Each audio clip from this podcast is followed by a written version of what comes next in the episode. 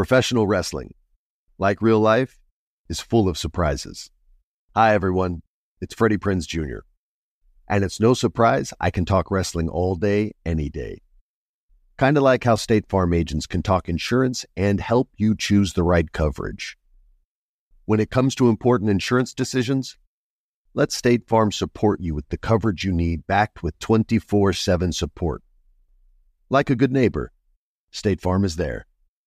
Thank you for traveling with Amex Platinum. To your right, you'll see oceanside relaxation at a fine hotel and resort property. When booked through Amex Travel, you can enjoy complimentary breakfast for two and four p.m. late checkout. That's the powerful backing of American Express. Terms apply. Learn more at americanexpress dot com slash with Amex. Experts claim there is nothing tougher than a diamond. But at Diamonds Direct, we beg to differ. Have you ever met a mother? Strong, radiant, timeless. This Mother's Day, give her the gift that meets her match. With diamond jewelry starting at two hundred dollars, plus Diamonds Direct's exceptional quality and unbeatable everyday price, you're sure to give her a gift that wows this generation and the next to come. Experience the thrill of jewelry shopping done right at Diamonds Direct. Diamonds Direct. Your love, our passion.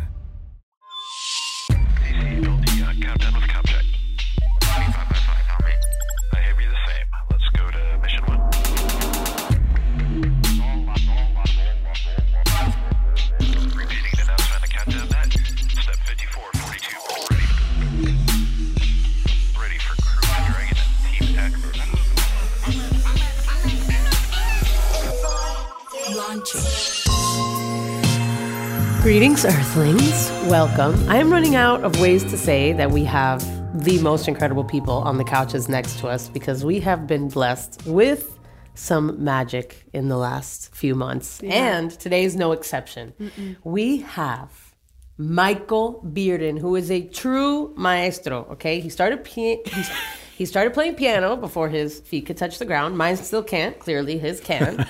um, an accomplished two-time Emmy-nominated musical director, keyboardist, arranger, conductor, composer for a diverse range of musical superstars. And trust me, you're going to flip out when you hear just how many. But to me, he's the superstar.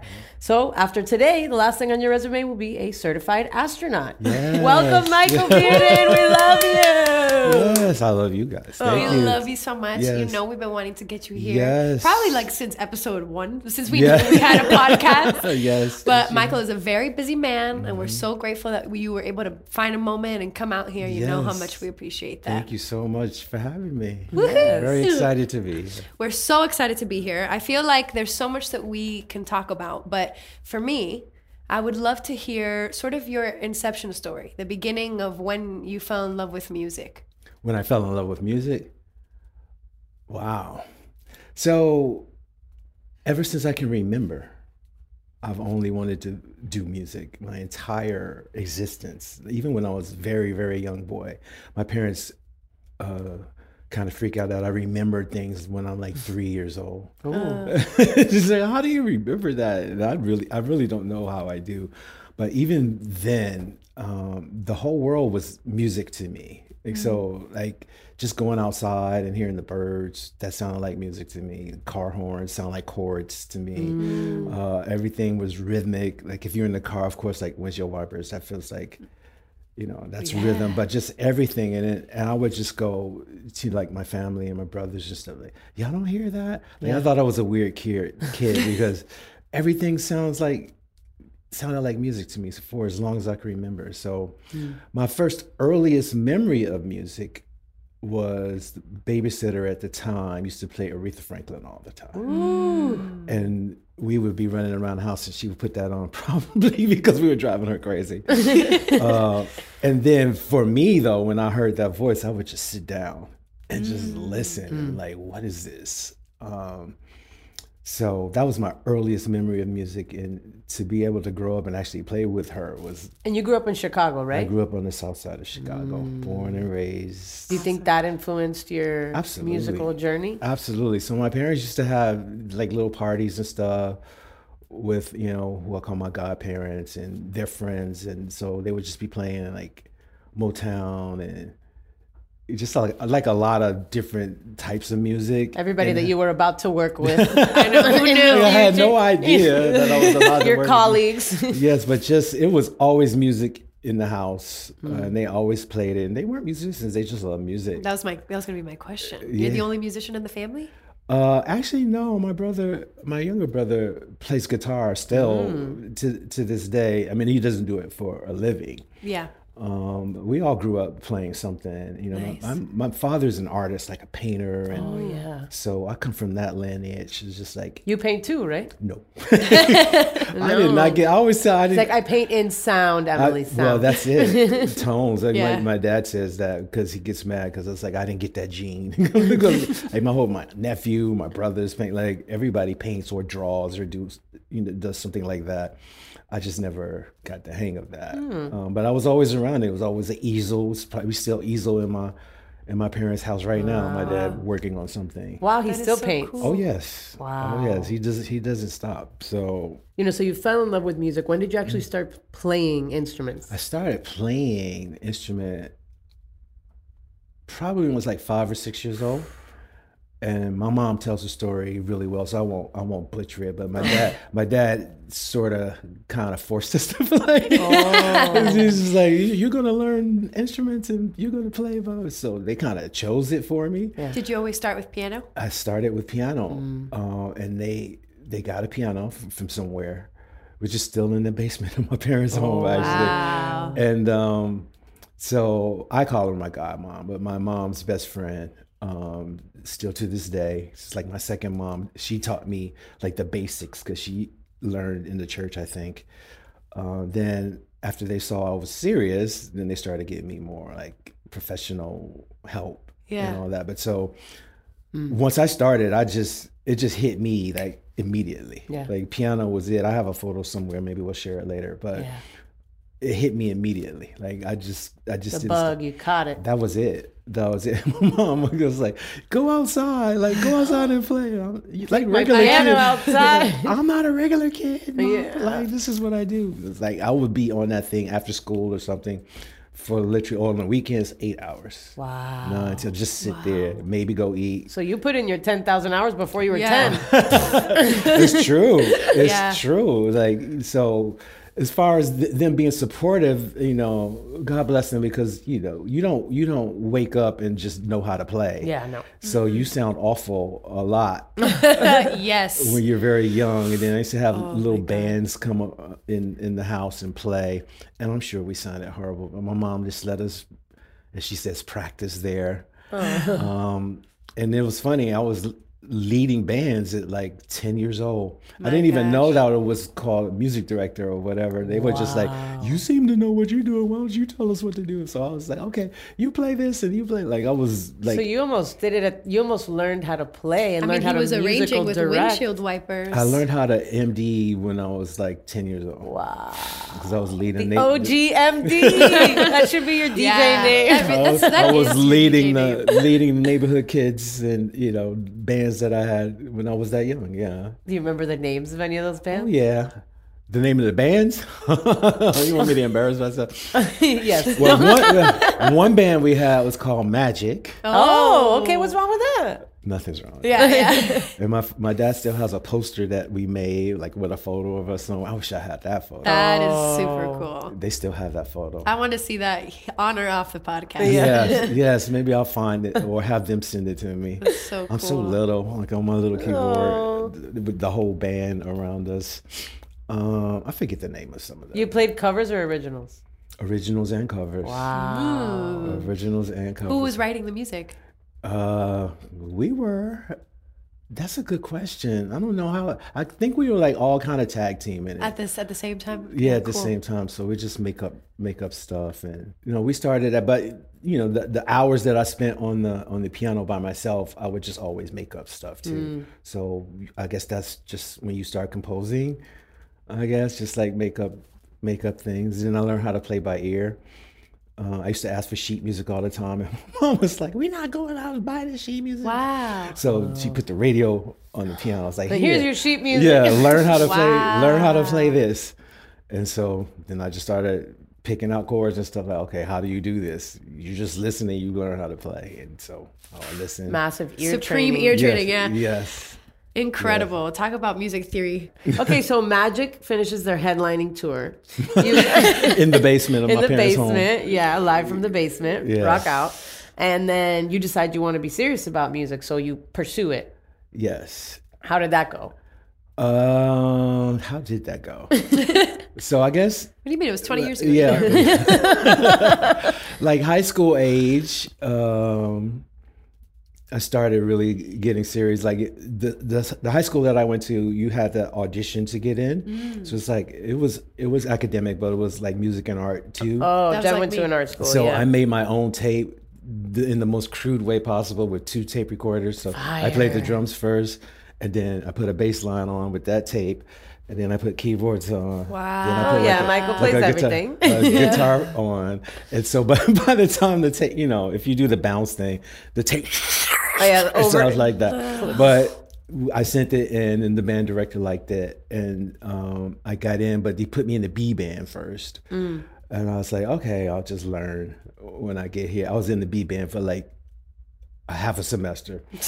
And he put me in the A band. Yeah, that happened to Mike League from Snarky, and he's like, all the B bands are actually the A bands. Yeah. They gotta work, they were hungry. Is that because you're hungry? So yeah. then, then he put me in the A band. But from there, in D C, I found out that there was a lot of kids like me in their respective towns mm. that were like very talented. I was like, oh man, I need, I got a lot more work to do because mm. there's a lot of talented people. Yeah. So I just really, I think my training really happened when I was in college. It's just mm. learning how to gig and do stuff. Like I was going to class, but I would be in the clubs till like three in the morning oh. playing. So then I would have an eight o'clock class.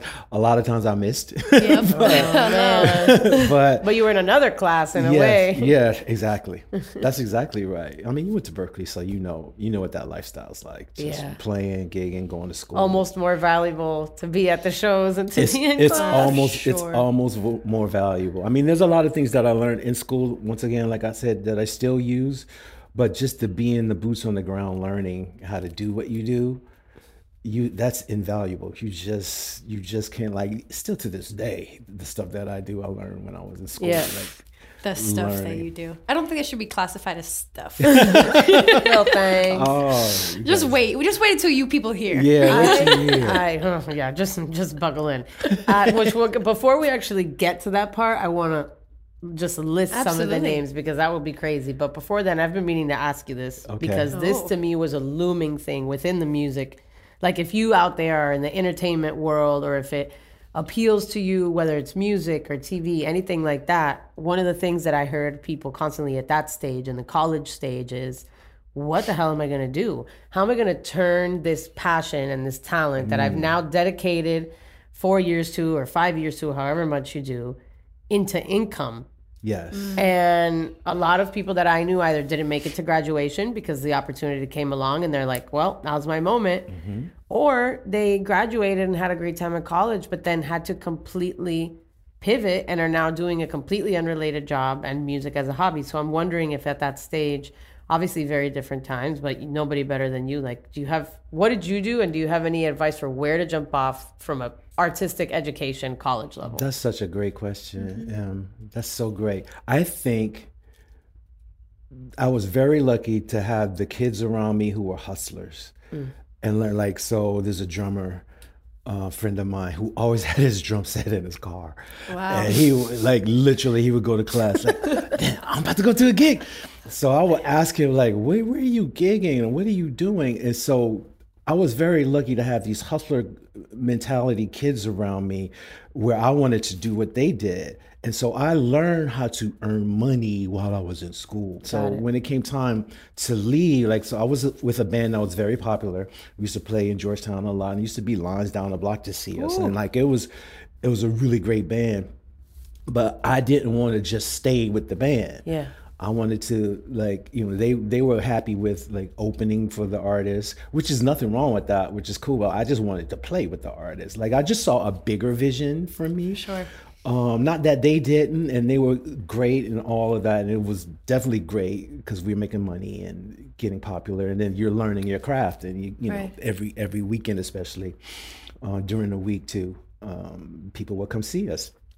But so I put everything that I owned into a U-Haul. That's how long ago this was. Wow.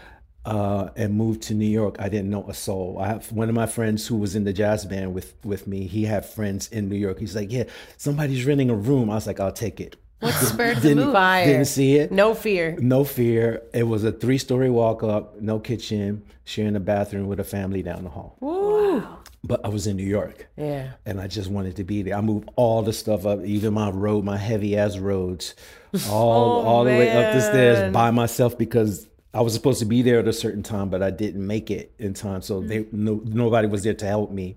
So I didn't want to leave my stuff. Like, I didn't want to move to New York and all my stuff gets stolen. Like, yeah, no, I had to move everything up by, by myself. It was, but I, I didn't care because I was in New York. Yeah. And then I just, the next day, I just hit the ground running. Like, going to the jam sessions, signing up for stuff, trying to get put on, just for somebody to hear me play. Yeah. And just hustle. And I struggled a lot, but every now and then I would get a gig or something. Uh, and then uh, one day, a friend of mine who was working with this flautist, very famous flautist named Herbie Mann, mm. uh, was coming to town and playing with Herbie. He's a drummer from Baltimore. And so I sent a message down to the club, you know, for him to hit me up. Nobody gets that message. It's like a like a busboy or somebody. Oh, it's like, yeah, God. I'll get the, uh, the the front of house carrier dude. Pigeon. Yeah, like, like, yeah, okay, whatever. So I wasn't thinking anything of it. And then he called. He actually got the message and called me like, "Yo, what are you doing in New York?" I'm like, "I live here now." He's like, "Come down to the club." I'm like, "I don't have any money." Uh, he's like, "I got you." We come down. Um, and long story short, I I'm, I'm watching the gig. I'm there at the gig, and musicians can tell like when the when an artist is sort of kind of beefing with with somebody mm. on stage, like you can uh, tell yeah. if it's, something's not something not right. Yeah, something. You can also tell when something's a little too right. Oh, yeah. You're like, oh no, Jermaine. You know, you know, you know. And so the, the Herbie and the guitar player were some kind of vibe going on. So I, after the show, I asked what's going on. It's like I don't know, they they kind of beefing or something. So, and then he said, like, hold on a minute. And so he introduced me to Herbie. He's like, this is my friend. He plays keyboards. You should really hear him. Oh, wow. And Herbie goes, do you know my music? And I'm like, I um, can. He's like, you're like, give me two hours. Yeah. And so he's like, I'm going to play in Baltimore next week. Come down. I'll give you an audition. I went down where they live. They, they rehearsed me. I learned as much music as I could. And he came, he gave me an audition. We played two songs. I never will forget this. He went over his suitcase, he pulled out like a, a calendar and he just started calling off dates. No. Such and such, we're gonna be in Kansas City. Wow. Such and such, we're gonna be in Hawaii. And, wow. and I, I'm like, does that mean I have a gig, Mister Man? He just kept talking. Oh. And my friends were like, I think you better write this down. Oh. And that's how I got that gig. And, and from there, it just took off. From there, I'm going to tell you. Before we start hearing some of those stories. You need to add epic storyteller to the I'm just going to read off some of these names that I'm assuming. I mean, it started way before this, but the story's about opens. to get. No, yeah, the list opens. I'm interested to hear this myself. The list opens, and there's another list, and I'm sure he can add to this list. Oh, for all sure. Right? Okay. It's what, of, over five hundred artists you've worked with? It's five hundred now. We keep a list. Nice. All right, guys. So we're going to be here for three hours just reading names. Here we go. No. no okay, these are some of the artists that Michael has worked with and continues to work with.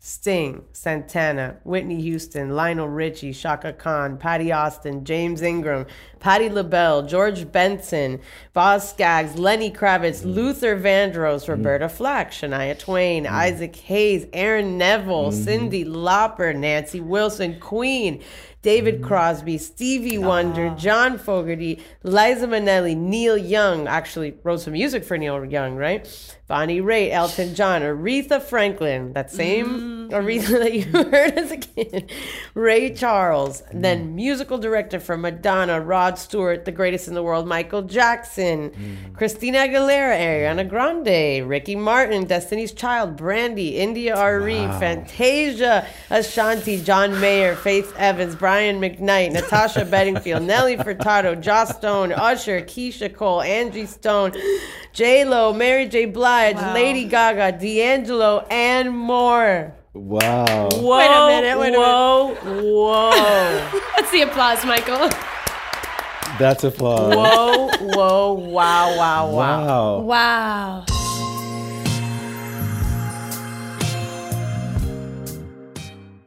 There's no distance too far for the perfect trip.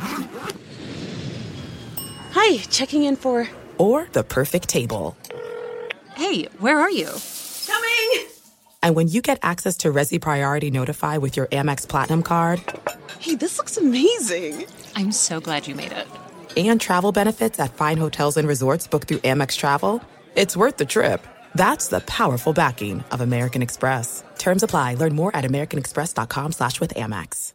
I love sharing positive tips with my listeners on everything from health challenges to relationship troubles. Because life happens, baby, but you got this. Hi there, I'm Honey German, and I know we can all use some positive energy these days. That's why I make sure to empower my community, because a bit of motivation and support can go a long way. And luckily, we have State Farm to support us. Like when you talk to a State Farm agent to choose the coverage you need, and they have the options to protect the things you value most. It's the perfect positive tip you need. State Farm is also a big supporter of the My Cultura podcast network, where we as podcast hosts get to share our experiences and stories. Like a good neighbor, State Farm is there.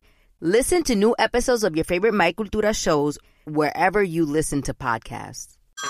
Hey everyone, it's Ted from Consumer Cellular, the guy in the orange sweater, and this is your wake-up call. If you're paying too much for wireless service, you don't have to keep having that nightmare. Consumer Cellular has the same fast, reliable coverage as the leading carriers for less. And for a limited time, new customers receive their second month free when they sign up and use promo code MONTHFREE by May thirty-first. So why keep spending more than you have to? Seriously, wake up and call one eight eight eight FREEDOM or visit consumer cellular dot com. Taxes, fees, and other third-party charges will apply. See website for additional details.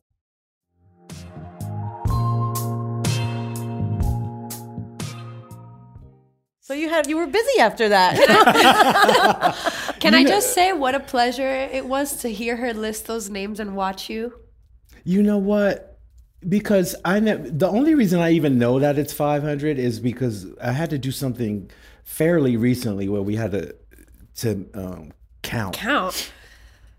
And, and and we do keep a list, and I was just like, wow, it's five hundred now. It's not, it's not, and I learned this from Quincy a long time ago, mm. that I just I just don't sit around and just like listen to stuff that I'm on. Mm-hmm. If it's some like if something comes on the radio, I'll hear it. Oh yeah, that's where I was when I recorded that. That's cool. Wow. But I don't listen to the records that I do. I don't look at the videos and you know the concerts and the mm. and the things. It's just moving forward yeah. for me. And so I very, very rarely will sit back and listen to the names, or like just listening to that was was quite impressive. Yeah. Even, even for yes. me. And what's impressive about it is is not just the you know the quality and you know the legendariness right. of, of it all is the variety of it all. Mm. Because when I was growing up, I listened to Jackson Five, of course, mm.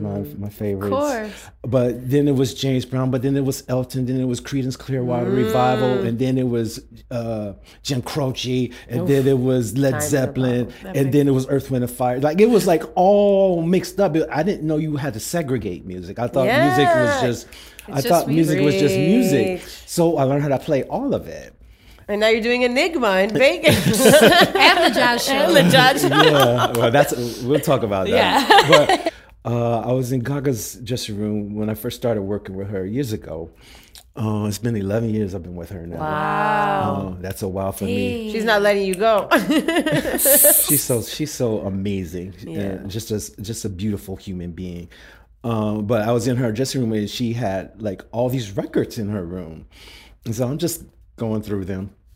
And then Eliza record was there and she was listening to it. And I, and I would go to her. Wow. I think she was getting glammed up. I said, read the credits on this record. No. And she opened it and she was reading them. And she looked at me. She was like, what? You're playing piano on this record? I've been listening to this record for oh, so man. long, and I didn't even know that was my music director playing piano. You know, I was just like, it's I, it's just so funny. I was gonna say, one of the, you obviously have a whole world live on stages, and are mm-hmm. have been M D and director and producers for some of the biggest shows, the Oscars, the Emmys, Quincy's yes. show. There's just like so many things, but also you have recorded on some of the most some of the most impactful songs ever, ever in the world. So, and by the way, I just want to say that list of names, you know what I think is pretty amazing about it? Mm-hmm. That all those legends have one thread through them all. It's you. you. No. Literally. It's true. Who else can really say that they can, you know, you say that you diversify, that why do you have to pick? That's exactly what you did. You're a thread through jazz and pop, and it's it's really freaking cool. So wow, I never even thought of it like that. Yeah, there you go. But we I did. want I want I want you to share some of the stuff that you've played on recordings of that that have been your favorite. Wow. Um, one song that everybody knows, and I'm one of the keyboard players on, is "I Will Always Love You." Woo! Uh, and it was never heard of that I, song. I never heard of that song. David Foster, the great David Foster, yeah. produced it, and um, you know, me and Bet Sussman with Ren- Ren- Renip's keyboard players, Whitney. Called yeah. Renip, Renip's keyboard players at that time, and so it was the band that recorded it. Wow! Um, and when we when we were there. Uh, we recorded in here in Miami, actually. Wow! Uh, and um, when it was going down, like you have the headphones on, we're just playing. You know, Ricky Lawson, the drummer, God rest his soul. Um, Kirk Whalum, the whole band, and we all were just like, and Nip was singing, and we just all were like, oh my God. Like something's happening. Feel, we could feel it. We could feel it. We we just sometimes you just know. You just know. You we know. didn't know to what extent. That that song was going to hit. Would she redo like the vocals and just sing like as a guide after, or were those the vocals? Those were the vocals. Wow. wow. I'm not sure what David did afterwards. Uh, and I think we did it maybe two more times after that. But I think the first thing that, that we did is what you hear. Wow. Uh, I'm pretty sure that's that's what happened. That's wow. amazing. Um, that's one. And then there's there's some... You know, my, one of my childhood heroes who's a friend, Herbie Hancock. I did a record Oof. with with him. Like, you know, Herbie plays every keyboard you can ever play. And to be asked to play keyboards on the record with him. Tell Me a Bedtime Story was the first jazz oh, song I ever played on violin. Is that right? Yep. No. Shut up. No, I didn't play on that. Oh, my God. You're kidding. No, no. Devin's about to no. throw up here. No, no. No, I was going to say that's one of my all-time favorite songs ever in life. Uh, Tell Me a Bedtime Story. His version and Quincy's version. Oh, Quincy. Yeah. Damn. Quincy's Quincy. version. And so, yeah, those are those are things that I learned when I was very young as oh, a kid. That's so one cool. of my favorite. Oh, we, I have a little something here. For you. Oh, Uh-oh. now that he's talking about. Now that you're talking about some of the people that you've been with, I would love to show you these photographs all the way from Earth into outer space. Uh-oh. Yeah! You can't even hear the sound, and they're perfect. You're hired. Maybe you could share a little bit about what you what you remember, what was going on in this photo. Okay.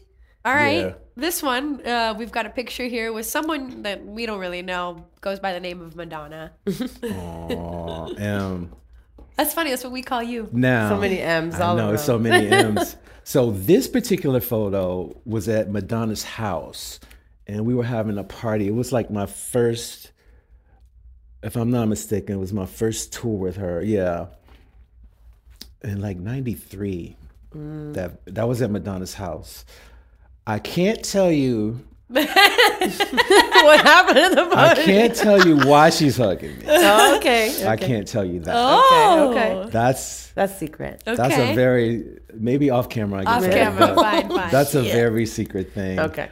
Um, but that's at that that's at M's house. There's an but, incredible video oh. of uh, your time with her that we found were like time. so crazy. Uh-oh. Let's see. Now that we're talking about Madonna, this is this is epic because I think it, I believe she was on Letterman. Mm-hmm. Do you know what we're talking about? Oh my! How does he have the buttons so memorized? Good. How? So I'm gonna play this audio for you guys to hear, and you can look up the video. But I want to hear about this this situation here.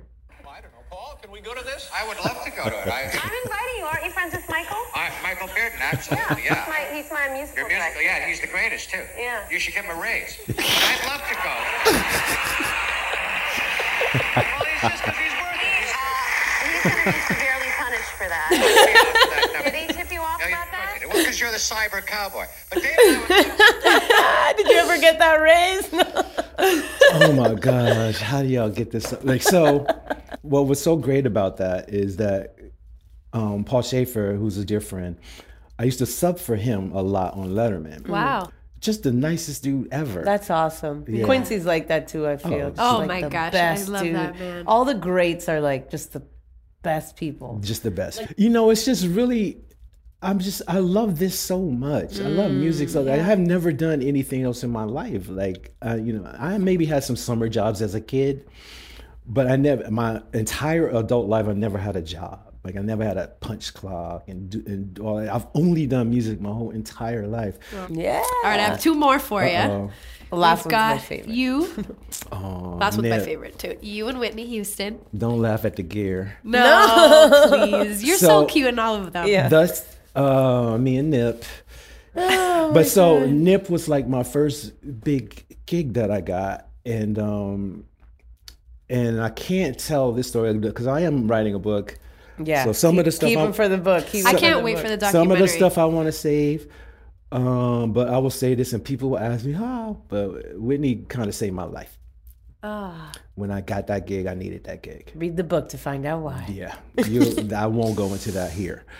And so, but you guys had a great relationship. Needless really to say. Great. Like she's like, I have a photo, and I'm I'm surprised you didn't find it. Where Nip is like, I'm carrying her on my back. Oh and my we're, goodness! Like we're running around. Like one of her little nephews was chasing her, and I was like, get on my back. And then I was like, run, like, and so seems like she was a very playful soul. Oh my gosh, she was. Especially then, she was. She like. It to feel like family around mm. her. And we were all, huh, I will tell some of this story. Like, so playful, like we used to have the most outrageous water balloon fights and water oh gun God. fights Epic. ever. Like after the gig, like we would really, mess, we messed up a hotel one time where they kicked oh, us out. Oh, that is hilarious. I think they kicked us out. Like, like, cause we would feel, there was a water fountain, like a fountain in front of the hotel. We were, we were like filling up. Just going around the hotel, messing each other. Give me like, ideas. Like Nip, but I know. Nip, like she was playful. We just used to have a good time. Mm. We rode with her. We hung with her. Like, you know, we were young, all young at the time, and she was on top of the world at that time. This is yeah. the Super Bowl time when she sang the anthem and all that. Oh we were my all God, there. Best anthem ever. It was yeah, it was it was that time. It was yeah. that era, and so she was just on top of the world, and we we were along for the ride with her, and she wanted us there. Mm. Amazing. And that was that was that was a great time. I really love that photo. Oh, oh wow, yeah. This is my personal favorite. Uh oh. What is this? Yeah, yeah. What is that? What is that? All right, you fi- do you see you? Have you do you okay, fi- find you uh-huh. now? Who's who's playing oh. guitar? Tell the people. Tell the people. Yes, it's a photo so, of the time we met. Yes. So M. Um, Kenny Ortega was the director of this, but he was also the director of This Is It, which is the um, the name of the tour, which is now a film that yeah. we created uh, with with M J. And um, he called me to do this show, this Hocus Pocus reunion. twenty-fifth, like the twenty-fifth anniversary. Yeah. yeah. And um, and even before they told me who all the other artists were, Kenny goes, I'm going to have Emily. That's the phone. Emily is my goddaughter and blah, blah, blah. Like he just, he just, just sang your praises oh. so much even before I met you. That's scary. And then you came on stage. Um, in rehearsal, and I was just like, okay, play everything, why don't you? Like, she plays percussion, then she gets on the guitar, and then she sings. I was just like, okay, yes, you are Gloria, Emilio's daughter. I've never, you made me feel so comfortable, and I was so excited. I'm very intimidated. But, no way. Yeah, I mean, listen, sure. the moment that you meet you, you, you know, that will go away because you can tell that you just want to like spread the joy and the music mm-hmm. and just make everybody have a good time. But it's definitely an intimidating environment, and you made me feel so safe and like went with my ideas, and we had a great time.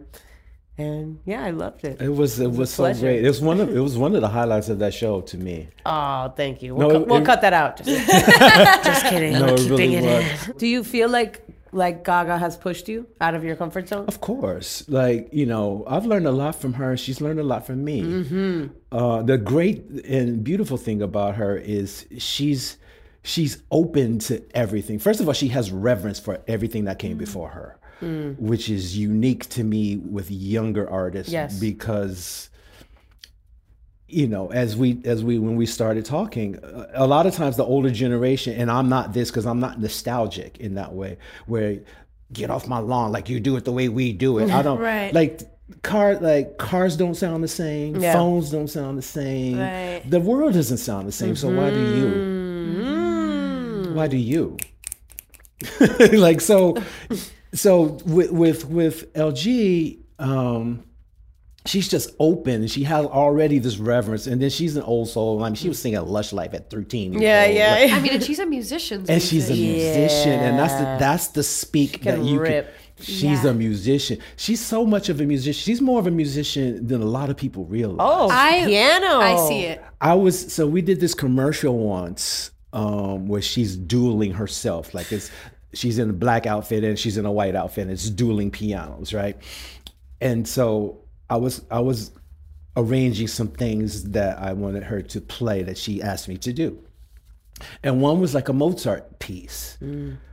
Uh, it was like these dueling things that we were gonna do, and so I I'm recording it for her and I'm doing some things, and she comes to the studio and I put the sheet music in front of her. I was like, this part is a little tricky right here, but I just want you to just do like this little five seconds of it. She said, what part? Oh, this. And she Ooh, just like, she just it. killed it. Oh, yeah. Like, come in off the street, take the glasses off. What part are you talking about? Got and it. Kills, kills it. it. Sick. And I'm looking at her like, that was a moment where I learned something. Mm. I was just like, okay, okay. Yeah. And then I, now I know that I can push her a little more that yeah. way. And then she'll, she'll hear my ideas and she'll go, okay, I hear you, but what if we do this? You know, like this feels more like me. And so it's both, I was like, I hear you, but I think you can do this. Yeah. And then she'll be like, okay, I'll try. And I'll be like, okay, I'll hear. And then we'll, we'll come to our little compromise. You know, she has her things that she wants to do and they, that'll be that. Yeah. And as a music director, you just let that happen. Yeah. But then there's things that I hear with all my artists and where you're trying to go. And it's like, okay, I hear that, but this is a better way that you can yeah. get there. Mm. All roads lead to Rome. And that's, mm. that's exactly, that's exactly right. There's no one way to do it. So as long as you, as so I'm, I'm quoting Quincy a lot. There mm-hmm. might be a reason for that. As long as you allow love to happen and love to, to, to enter the room, Um, and it's not about you, because it's never about you anyway. Mm. The music is always bigger. Yes. The music or it is, shouldn't be about you. It should not be. If no. it is, then you gotta... You're just the vehicle, the vessel through which the music yes. communicates to the world. Yes. You're you're like a healer. I've seen videos of both Gaga and M J, like in rehearsal, like B T S videos that have come out, where they're talking to the band, like very politely and all with love, but like... This sound, I hate this sound. The bass is making me want to die. Now, now, see, without mentioning artists' names, there are some that are that are not like that. Yeah, yeah, yeah. That sure. are just scream mean. Yeah. and mean. And I never, as a music director, I never wanted to take on that thing. Yeah. M J was probably the most, the kindest mm. artist. Like, the and most awesome. He would say to me, and I would get it. He would just go, like, if something happened that he didn't like, and he stopped us, that can't happen again. That can't happen again. And he that was, was a perfectionist. That was that was his thing. That can't happen again. Now, he would say that to me. Or if it was something that he didn't like, he would just tell you. Man. But also, as a as a music director, if you hire me to do that job, I'm going to do that job. So there's, I've never been a sick fan in my life. Mm. I've never Love been that. like like. a yes person, mm-hmm. yeah, and I don't like whack stuff. Like, so if it's if, it, if it's whack, I'm just gonna be like, Bye. Uh, excuse me. That's a shirt. That's, I don't like whack. I don't. Stuff. I don't. And so I, I, I did a I did a movie that just came out recently. It's called Outlaw Johnny Black. Oh, I'm where actually, you're playing piano? I'm playing. Well, I'm playing piano in the film. I have a a, a small role in the film. I asked them to yeah, do. Yeah, yeehaw. And I also, I also, you know, did some scoring on the film, and so, but. Michael Jai White, who's the star, we just had the premiere before I flew out here. And he was just like, I'm going to brag about you a little bit. And he was naming my credits and stuff. And he was like, you seen the movie? This is it. It's it's one way. Yeah, he's arguing with Michael Jackson. Oh, my God. What? And I'm like, I'm not arguing with M J. I'm just like telling him what I, yeah, like, telling him, telling him what I think. Yeah. And we're just going back and forth. That's all it is. It's not an argument. No. What they don't see on camera is him coming to me going, okay, you right. Right. I love but you. That, you blah, imagine blah. That somebody at that level, mm-hmm. if he had any issue with you or he didn't have respect for you, he probably wouldn't even be listening to what you had to oh, say. Oh, of course. It was mutual. That's that's absolutely right. And that, I mean, I wouldn't have been there. Yeah. I would have been gone. He was also a musician's musician exactly. from, since pretty much when he was born, right? So I'm sure that um, that environment for him was like... Yeah, that, that that's all he's ever done. Right, like, exactly. He, I mean, if you if you hear him sing... Who's Loving You? He he recorded that at ten years old. He was ten when he recorded that. So and Smokey, Smokey has said in public, and he has told us privately, that when they told him that the Jackson Five was going to sing his song, yeah. he was just like, well, who going to sing the lead? Yeah. And they were like, Michael. He was like, this little yeah. this boy's going to sing. And then and Smokey has said that he can't imagine anybody else singing it better. Wow. He's like, because you absolutely feel that he lost that love yeah. at ten years old. Yeah. Yeah. And so there's no comparison for M J there because the conditions don't exist to create him again. Mm. There's only one M J. Yeah. He's one of one. There is nobody close. Yeah. That's and, it. And what a gift that you guys were able to capture that. Maybe subconsciously, you know, I don't know, knowing on some way how important This Is It was going to be. You know, mm. because that kind of ended up being the tour. How you about know? That? Because, about that? You know, that's the way in which we that were a part of those rehearsals and that process got to see it and enjoy it. I tell people all the time, you know, when I watch that, I've seen it so many times. It's so powerful and so important. And I can continue to go back to it mm. when I miss the music or I miss, you know, the show, because mm-hmm. it feels like you got to see what the show, maybe, you know, what it would have been like. And it was amazing. Yeah, it was it was going to be, and I'm not going to talk too much about yeah. it. Yeah, yeah. Because um, I haven't watched it since we did it. I know, wow. Yeah. But I'm I'm I am one of the, the creators of that film, along with Kenny and Travis. Yeah. Uh, and so I know every frame. Mm-hmm. And so I don't need to I don't need to yeah, watch, you can watch it. Watch it in I, your head. I, I lived it. Uh, but but what you said is so important um, for the audience to know is for for Kenny and Travis and I. That was more of an honor project mm-hmm. than a glory project for mm. us. So it was about taking that footage that existed and crafting it from it, from what existed um, into a film that the fans could just actually see what was going on and where we were going to. Mm. And the thing about M J is I don't think anybody is... Not a lot of people. Of course, the people who work with him have, but I don't think a lot of people have seen him as a work in progress. Mm. They've always seen him complete mm. and always seen him done because he's always on the stage and he's right. he's done. But you never saw what it took wow. to, get to get there. Even in rehearsal, it was just on. A lot of people didn't think, and that was the thing.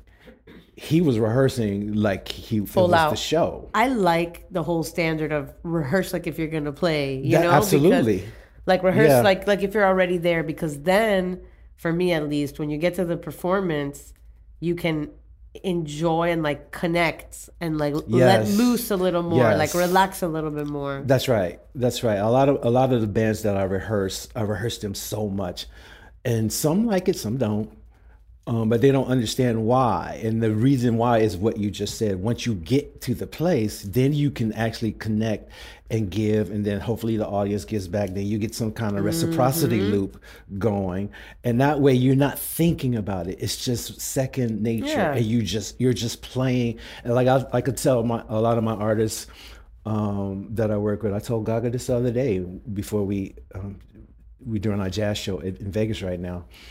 Um, let's go move some souls. Mm. That's what I like to say all the time before we go out. And she's like, "Yeah, that's right. Let's go do that." And um, because that's what we're doing. Mm. That's what we're there for.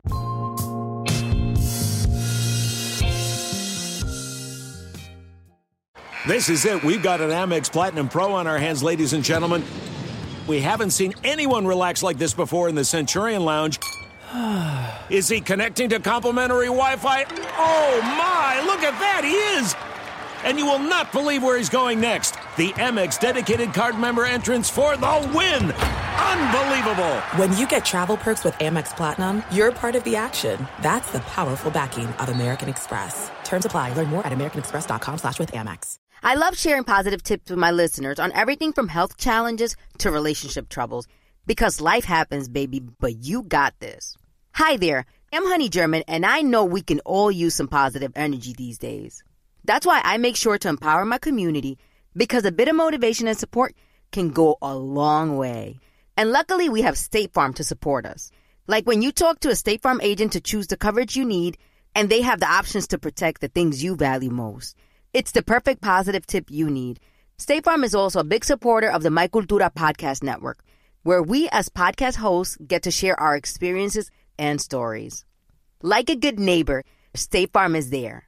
Listen to new episodes of your favorite My Cultura shows wherever you listen to podcasts. Like many of us, you might think identity theft will never happen to you. But consider this. There's a new identity theft victim every three seconds in the U S. That's over fifteen million people by the end of this year, equal to the populations of New York, Los Angeles, and Chicago combined.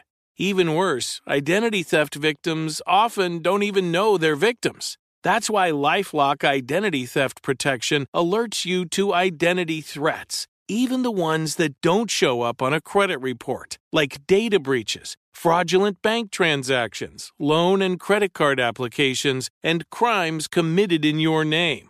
If your identity is stolen, your own dedicated LifeLock U S based restoration specialist will work to fix it. LifeLock protects you in ways that you simply can't on your own. Join now and save up to twenty-five percent your first year at LifeLock.com slash iHeart. That's LifeLock.com slash iHeart to save up to twenty-five percent.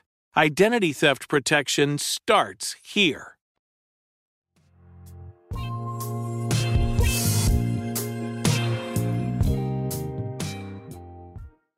We don't need to rehearse. We know it. Mm-hmm. We know, like, everything is there. Let's go feel what they're feeling. Let's give them, let's move along together and see what we can do and move some souls. Some people, this will be the only show they ever see. Mm, that's true. That's so true. And so you have to think about how the people feel. They they got time to get babysitters, and they they bought their tickets to Vegas, and you know they got they went to dinner. Like, it's so many things that they do to sit in that chair. It's true. We rehearse and we and we we learn our music, but you gotta you have to you have to understand who you're playing for. Mm. A lot of these people will never see another show again, or maybe this is the only show they can see, you know, for for a while. Like, so, or even their first show, or their first show, or who knows, we might not be able to see a show for years, yeah. Like happened to us last the pandemic. Time. Exactly. Yeah, when the zombie know. apocalypse hit. Yeah. And so you have to. the The point is, you just have to give every time to them, no matter how many times you've done it. Mm. But for me, that's the fun part, because I want to see what's was what new is going to happen tonight. Yeah, mm. That's why I love live music too. If you're playing back a button, it's always going to be the same, but yeah. if you if you're playing some, sometimes I've been in situations with Groovy and the jam band that I grew up playing in, that usually that'll be a twenty minute arrangement of a song that's four minutes long, because we're just like, we're on a journey, let's that, see where right. it goes. Right. It's truly collaborative in a live scene. It's a lot it's a lot collaborative, and a lot of that has gone away because of, you know, the expediency of these apps and everything that's going on. They've taken music out of schools. Yes. So like, kids don't play instrument. A lot of kids don't play instruments. Some that. do, some do. This, like, I don't, I don't want to be, get off my lawn again. No, no. I'll do it. And we'll happily do but it. But it's, it's, it's not as promoted as when we were younger, you know, where you just had the instruments around to even be curious about playing yep. them. It's just not there anymore. Yeah. And, you know, I have some views on why they've done it, but I won't go into to that. But it's, it's the just aliens. No, I'm kidding. No, it's, you know, it can it can get political sometimes, but yeah, yeah. Um, that, I think that's a that's a challenge. Even if you don't go into what we do for a living, mm-hmm. you should still have that access so you can appreciate. Yeah, what I think do. Everyone should draw. We were talking about this, remember? Or have some kind of creative outlet. It was funny because I don't know where it was that we were. Emily and I were somewhere. And we tend to keep the company of fellow artists. Yes. It's not intentional. We don't seek it out. It just, right. It's what happens. Right. So we were somewhere, and we really wanted to play and sing something. And we were like in shock because they didn't have a guitar. Right. Didn't have any musical Nothing. instrument. And we were like, you have no? Nothing? Not one? What not, do you play music what with? Do you, yeah, like, right. What do you, you know, like, and Emily and I are people who, we live in a fairly small house, mm. and we had to decide one day if we wanted a dining table or Em's piano. She plays that thing every day. Yes. The decision was made. Yeah. We even Guess had, we're eating on the I piano. yeah. yeah, you know. I love like, it. I mean, it's that feels normal to me. Yeah, us too. Us too. That's but just normal, and I don't. It's, it's just, and you know what's funny, and I, I'm sure you you've noticed, music is the only place that that can happen. Meaning, so like a lot of people who do this and have not done the found, the foundational work and the fundamental work, mm-hmm. and then get upset that they don't have a number one hit or a number like. Right. Or, And, and they feel entitled that they should have it. Mm. Music, and, but then you don't know enough about the craft right. to even complain about it. So music is one of the few um, disciplines where you can do that. Like you can't be a doctor yes. and not know what a stethoscope is. Right. Like yes. you can't be a dentist and not know what a drill is. Yeah. Like oh, whatever the basic tool is right. of your craft, but you can be in music and not know where middle yes. C is, like, yeah. like not understand yes. the basics of the basics. Your craft. So many people are like that, and it's so it's so infuriating. Like you can't do that, like as like a basketball player. Like so, if you go to like West Fourth Street in New York, the the the, the playground that's out there, where the where the guys just be balling, or like at the Rucker, even the worst guy in the N B A. Who's like on the practice yeah. squad and sits on the bench mm-hmm. will take you down to fourth Street and still wear you oh, out. Oh, of yeah. course. Because they got to go through something yes. to get there. There's only so many slots in the N B A, mm-hmm. but you got to go through something. Yep. And that's not to say that everybody that's not in the N B A could not be there for whatever right. circumstance. But even if you get there, you belong oh, there. Oh, yeah. And even if you get there, if you mess up while you're there, they'll kick you right out. That's right. I was with people at Berkeley that I'm like, what are you doing? doing here right like what are you doing here? Because granted it sucks, because if it's their passion and they love it, who am I to say no? Right. Because you want to do something that makes you happy and whatnot. For me, what happens is a delusion. That's where I get upset. I'm like, you want to dedicate? I had a friend who, props, he loves music, that's all he wanted to do, but he couldn't be, you know, he didn't he knew he was never really gonna have the chops probably enough, or the dedication enough maybe, you know, to become like the best of the best pianist. To master any you know? instrument it takes. So you know what he does? He works at the Steinway factory, and he gets to be with pianos all day and work on pianos, mm-hmm. and mm-hmm. it's still a huge part of his life. Yeah. But I, I do think that there's. It, I wish it was more elite, especially when it comes to certain categories, because then the quality and the collaboration in the whole art form would go up. Because yeah. I feel Absolutely. like now it's just an imbalance. It's one thing if there were a few people who maybe didn't know where middle C is, but I feel like it's the majority. And also yeah. I feel like access, like you brought up kids, right? And even the kids who didn't grow up to be musicians would know, maybe have seen a staff or a treble clef That's or right. something. That's right. right. All our friends' kids that come over our house, within maybe ten to fifteen minutes of being there, are, are playing with the instrument. instrument. That's, yes. Every single And by one. the way, not only them, adults too. Yes. Adults that can't play will like get out of the bathroom and they'll just sit in the piano and be like, and I'm like, even those ten seconds that you touch that piano mm-hmm. today yeah. influence your day. We have a no case. I have a no case rule. Yeah. One of the things that I learned as a kid was if you if your instrument's in the case, you're never going to play it. That's right. Mm. So all of our instruments are out That's and right. accessible. And it's just true. You That's, just will pick it up. It's so funny. I have like, so I have guitars and I, I play what I call bonfire guitar. Like, That's it. Like, the ukulele. I like ah. three chords. Like, yes, exactly. But my brother's like, if, I have a bass out. Like, so as soon as they come over to my house, it's a jam session. Yeah. Like my nephews, w- which is also funny because I am who I am, and I've, I've I've amassed all this, and none of my nephews wants to learn how to play. No.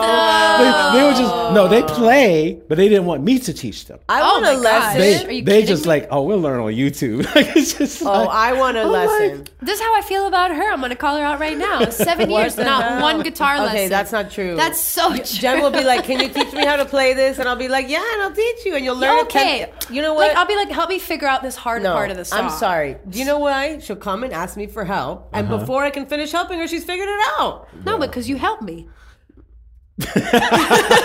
Okay. Whatever, anyway. whatever you say, Jermaine. I'm curious. Um, you, I mean, I, I can't imagine you adding five hundred one to the list, but okay. Is there anybody out there? Yes, I keep saying this. Ooh, I can't wait to hear it. I've met her a few times, but I have never worked with Barbra Streisand. Wow. I would just love to do one thing. If it's just like a, a T V show or like a number. just, Maybe a special or just something. A, just one thing. Even if I'm just conduct, like whatever it is, I always wanted to have... Um, I don't even know why. It just, it just, it just would be something that I would really like. Well, Barb's, I know that you're a huge In Our Own World fan. So no. Barbra Streisand, yes, one thing. She should one, want to work with you. One thing. Everybody else I've pretty much worked with that I that but I you wanted. Want you M D'd for J-Lo too, no? Mm-hmm. Wow. Mm-hmm. Um, after. After my Madonna. And the piano's behind her, so that's the best view in the house. No, I'm kidding. I don't miss that gig. No. Jim, how do you deal? Oh my God, I Emma's love such a musician. I will say, I will say this though. I will just affirm what you're saying because a lot of the guys in the band would say that. I'm a guy in the band. Yes. Exactly. I want to yes. be a guy in the band. Yes.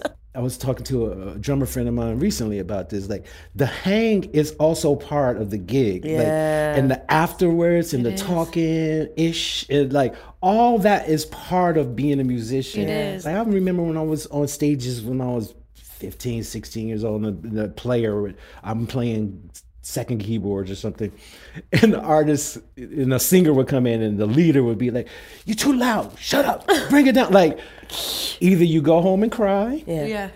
or you like get down when the singer starts. Yeah, I did both, but like, but yeah. you just like you, you learn. Didn't see you, one of them. Like all these things, just like it's like a big slab and it's chiseling you mm. and it's sculpting you to be the musician that you are. If you take those the lessons right. And so I took them all as lessons.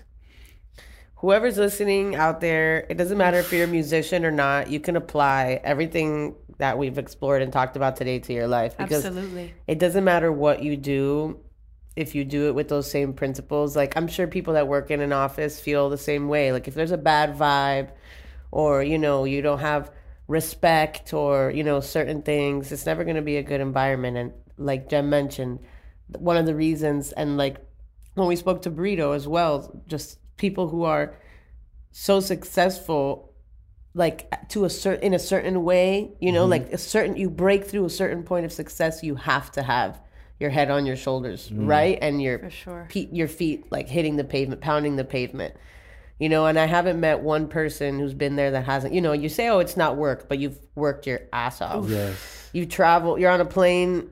You know, every other week, you, oh, yeah. you never, you don't even know what your year is going to look like. You know, I'm sure it's hard to keep in touch with certain family. And- it's, you're right. It's, it's, you put the work in. Um, I don't, once again, I love this. So I didn't think of this as work, but you're right. It's, it's a lot. Like the travel, we always say as musicians, when we're traveling, especially when it's not good, this is what we get paid for. Mm-hmm. It's the travel part. This, mm-hmm. The stage is the easy part. Yeah. You know, and I've been on planes uh, and canceled flights and Oof. having to drive across borders and just so many. I was on a flight once with a band. We were coming from New York to L A, and some guy decided that he wanted to hijack the plane. No. It's what he said. So this oh. was the time, like, so we noticed this guy, he's just walking, it was a big plane, and he's just walking around in a circle the whole entire time. So they Is had- Is this pre nine eleven? Oh, this is way before nine eleven. Yeah. I was going to say walking yeah. around in a plane. Yeah. Oh, no. Like, what, no. Air Marshal? This is, this is the late eighties when Ooh. this happened. And so he's walking around. It's a, it's a cross-country flight, so it was a big plane. Right. And this was the time when they used to have movies, like projector. I know. This is how long ago that was. And so he's just walking, so the, the flight attendants are just looking at him, and me and the band, the guys, he's like, "What's up with this dude?" Like, and we're not paying him attention. And then he kicked the projector over and cut the whole movie off. And everybody's like, oh, okay, oh, what's going on? Then he just started screaming at the top of his lungs. And then he said the magic words, "We're not going to make it to California. Oh. I'll blow this plane up." Ooh. And we're like, okay. And so the flight attendants, uh, they, of course, they look nervous and they go to the captain. Now, this is this is the funny part about it, though. It wasn't funny, but this was the funny part. We're all New Yorkers. We're all coming from New York. And the captain was from New York, obviously, because he got on and he was just like, okay, ladies and gentlemen, we're going to have to make an emergency landing. I guess you all know why. Amazing. And so we're, we're, we're landing. But did they did, did they grab this guy? No, well, the guy was sitting next to a, another dude the whole time, but he wasn't part of it. But for some reason, the crazy guy was listening to him, so he was calming him uh. down. So they had him in a chair, uh, the flight attendants. He was still able to get up, but he was strapped in for some reason. And we're coming down, and we see all the like lights and oh, like emergency. Vehicles. Oh my God! Like SWAT and like dudes with hazmat suits on. Oh like, my God! It was straight movie thing. Wow. And we land in I don't even remember where we land. Like in the middle, it was a, it was an airport. It's a proper airport, but it wasn't like a big airport. And we land on the runway, and we stop. And F B I and oh, all the geez. people, they come on immediately. Grab they knew guy. exactly what seat he was in. They Ooh, knew exactly they who ready. he was. They grabbed him, took him off. But now we have to, since we diverted, we have to all get off the plane. Uh, they have to search, search to see if uh, there's actually a bomb on the plane. And they have to refuel. Oh. So we're all huddled up in this little firehouse. Cramped, crowded, hot, hungry, all this stuff. No, I'm sure it took forever. It took four, four and a half, five hours. Oh, wow. Oh, no. Five hours, almost longer than the flight. And now flights are getting grounded for people who have diarrhea in the eye. Oh, my God. Oh, my God. Thank God. Listen, with all the times you fly, it could have been luck of the draw. You could have been on that flight. Could have been. Well, that's what, I was I was on a plane leaving the... the thirtieth anniversary at the Garden on nine one one. Oh, wow. So I was leaving. We had just done a show the night before. We did two oh, shows. My mom was there. Yes. Whitney was yes, there. Yes, she, yes, yes. And she left because she said she got a weird feeling yeah. and changed her flight. She did? She said she got yeah. a funereal feeling. Wow. That's, that's, I was so tired from working with everybody. Then we had a party after the show and all that. But my flight was like eight something in the morning, going from New York back to Los Angeles yeah. to start rehearsals with, with J-Lo. And so I was on the plane, and I know when I land, I got to go right to rehearsal. Yeah. So I was like, okay, let me let me get something to eat. They were bringing the food around, right? And so I was like, let me eat, because when I land, I'm I'm not gonna have food. And and I'm starting to eat, and then the, the flight attendants just take all the food away, like fat, like oh. they didn't even announce. They just started taking it, even if we weren't finished. And the the, the looks on their faces was like, I was like, what's going oh, on? Uh-oh. And then the, the the captain comes on. He says, we have to make an emergency landing, and this is the fastest we've ever gotten out of the sky in my life. It was like it felt like he was going like oh. this, and we landed in Ohio or somewhere, somewhere in the middle of the country. And I, this once again, no smartphones and right, right. none of that. So I had no idea what was happening. Oh my gosh. And I'm like, what's on our plane? Like, what's going oh, on? Yeah. And then when we get to the, the, the terminal in the airport, everybody's running around, people are crying. I'm, I still don't know what's going on. And they were like, it was a terrorist attack. And I was like, what? Like, what happened? Had to wait two hours to get the bags. It's like, there's no more flights today. And I'm like, okay. Then I called to L A to tell them, and they were like, we know nobody's flying. It's like, oh, no, I can't get to L A, so now I got to stay here. Couldn't find a hotel room there, so they had to drive us to Kentucky or something. Oh. Finally, when I got to the hotel, we're talking about at least three, three and a half hours or so. I got there, we turn on the, the television, and then I see it. And mm. I'm like, oh my gosh, we were just up there. Oh my gosh. And it was the same. I still have the flight stub. Ooh. I still have it. Yeah, that's not. And it was the same M O, like going to L A. So it had enough fuel. Like it, they could have been on our flight, and weren't able to execute. Well, we're very happy that you're here. Oh, yes, and I am. We weren't on any of those flights. Yes. And before we go to everybody's favorite news, Space World Network. Um, is there any li- I'm so, imp- I don't I know. I can't. I think I'm more impressed by his memorization of the buttons, then everything yeah, yeah. we've talked about. Okay. Before we do our outer space news segment called Space News, is there any parting words you want to leave our listeners with other than you're welcome? You're welcome. Parting words? Um, I don't know. Today I'm just feeling like we just need more love in the world. That's all. Like, it's just, it's so much happening and there's a lot of distraction. People want to to divide you and all these things, but at the end of the day, we're all humans. Have some more empathy, have some more love, have some more compassion, have some more understanding, mm. have more patience. Everything doesn't have to happen now. Just because it's not happening now does not mean it won't happen. Have a little patience. We don't need to live in this microwave, especially when it comes to music. I want it now. Mm. I tell young artists now, sometimes just take the escalator up. Don't always go for the elevator. Just mm. take the escalator, take your time up, see what's there. You'll get there. You don't have to shoot right up, because a lot of times you shoot right up and then you come down harder. Mm-hmm. And you miss a lot on the way. And you miss a lot on the way. So those would be my parting words. Love, compassion, empathy, patience. Mm. Woo! Michael Bearden! And before we leave, Uh-oh. ladies and gentlemen, it is time for everybody's favorite Space News Network, Space News! NASA seeks citizen scientists to capture April twenty twenty-four solar eclipse.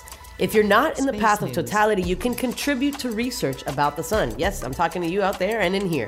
Using the free app SunSketcher twenty twenty-four, citizen scientists can help advance heliophysics research by clicking as many images of the sun just before and after the solar eclipse. Why, you ask? Those images will help in recording the images of the bright broken ring of sun known as Bailey's beads, which shine through the mountains and valleys on the edge of the moon just before the eclipse. Additionally, if you decide to partake in this epic data collection as a citizen scientist, you will legally have the right to yell, "Didi, get out of my laboratory!" If you know, you know. Okay. SpaceX... SpaceX launches deal to loft Telesat Lightspeed internet constellation. Each mission will see a SpaceX Falcon rocket carry as many as eighteen Lightspeed internet satellites to low Earth orbit. Telesat hopes it will be able to test its Lightspeed constellation very soon. It's an optically linked network that will provide multiple gigabytes per second of data length and broadband connectivity across the globe by twenty twenty-seven. So don't worry, we're going to get you real good and connected, Michael. Other data and streaming companies are preparing for this huge advancement and have actually released a list of popular shows from other planets that will now be accessible with this data link, some of which include Yellow Moonstone, Glork's Gone Wild, Keeping Up with the Klordashians, Sex and the Saturn. So stay tuned. Those sound wow. really good. The Klordashians. Yes. The Klordashians. The yes. way that you know. Cl- yes. Clim Klordashian. Clim Klordashian. Chloe thinks the same. Yes. Wow. All right.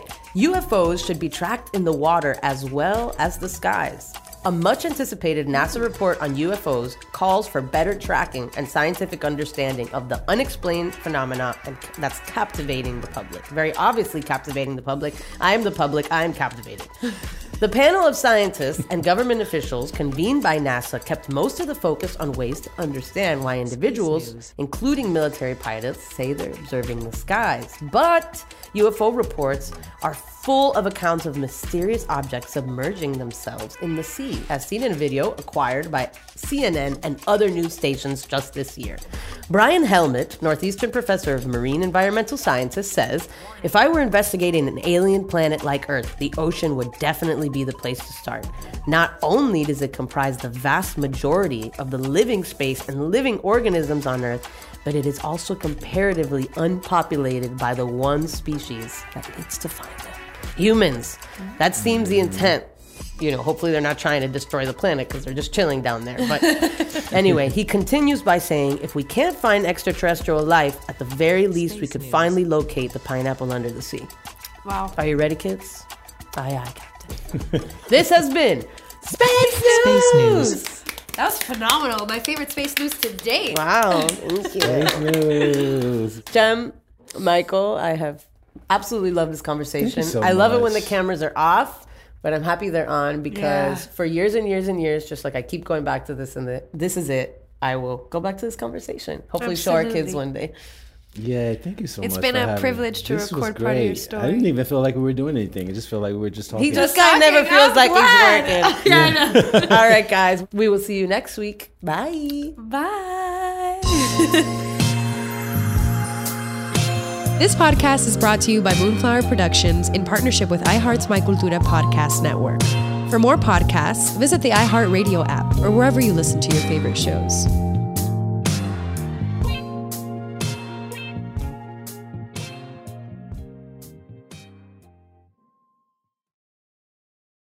Thank you for traveling with Amex Platinum. To your right, you'll see oceanside relaxation at a fine hotel and resort property. When booked through Amex Travel, you can enjoy complimentary breakfast for two and four p.m. late checkout. That's the powerful backing of American Express. Terms apply. Learn more at americanexpress.com slash with Amex. There are a lot of things that matter to me. Family, community, culture, and peace of mind. Hi, it's Wilmer Valderrama, and when balancing life, I have to say nothing brings more comfort than having support. And when it comes to ensuring those things that matter to you the most, State Farm offers the support with an agent available in person or on the phone to discuss your coverage options. Support when you need it, however you choose. That's State Farm's way. Like a good neighbor, State Farm is there. Right here, right now. Find your beautiful new floor at Right Rug Flooring. Choose from thousands of in-stock styles, ready for next day installation, and all backed by the right price guarantee. Visit right rug dot com. That's R I T E R U G dot com today to schedule a free in-home estimate or to find a location near you. twenty-four month financing is available with approved credit. For ninety years, we've been right here, right now. Right Rug Flooring.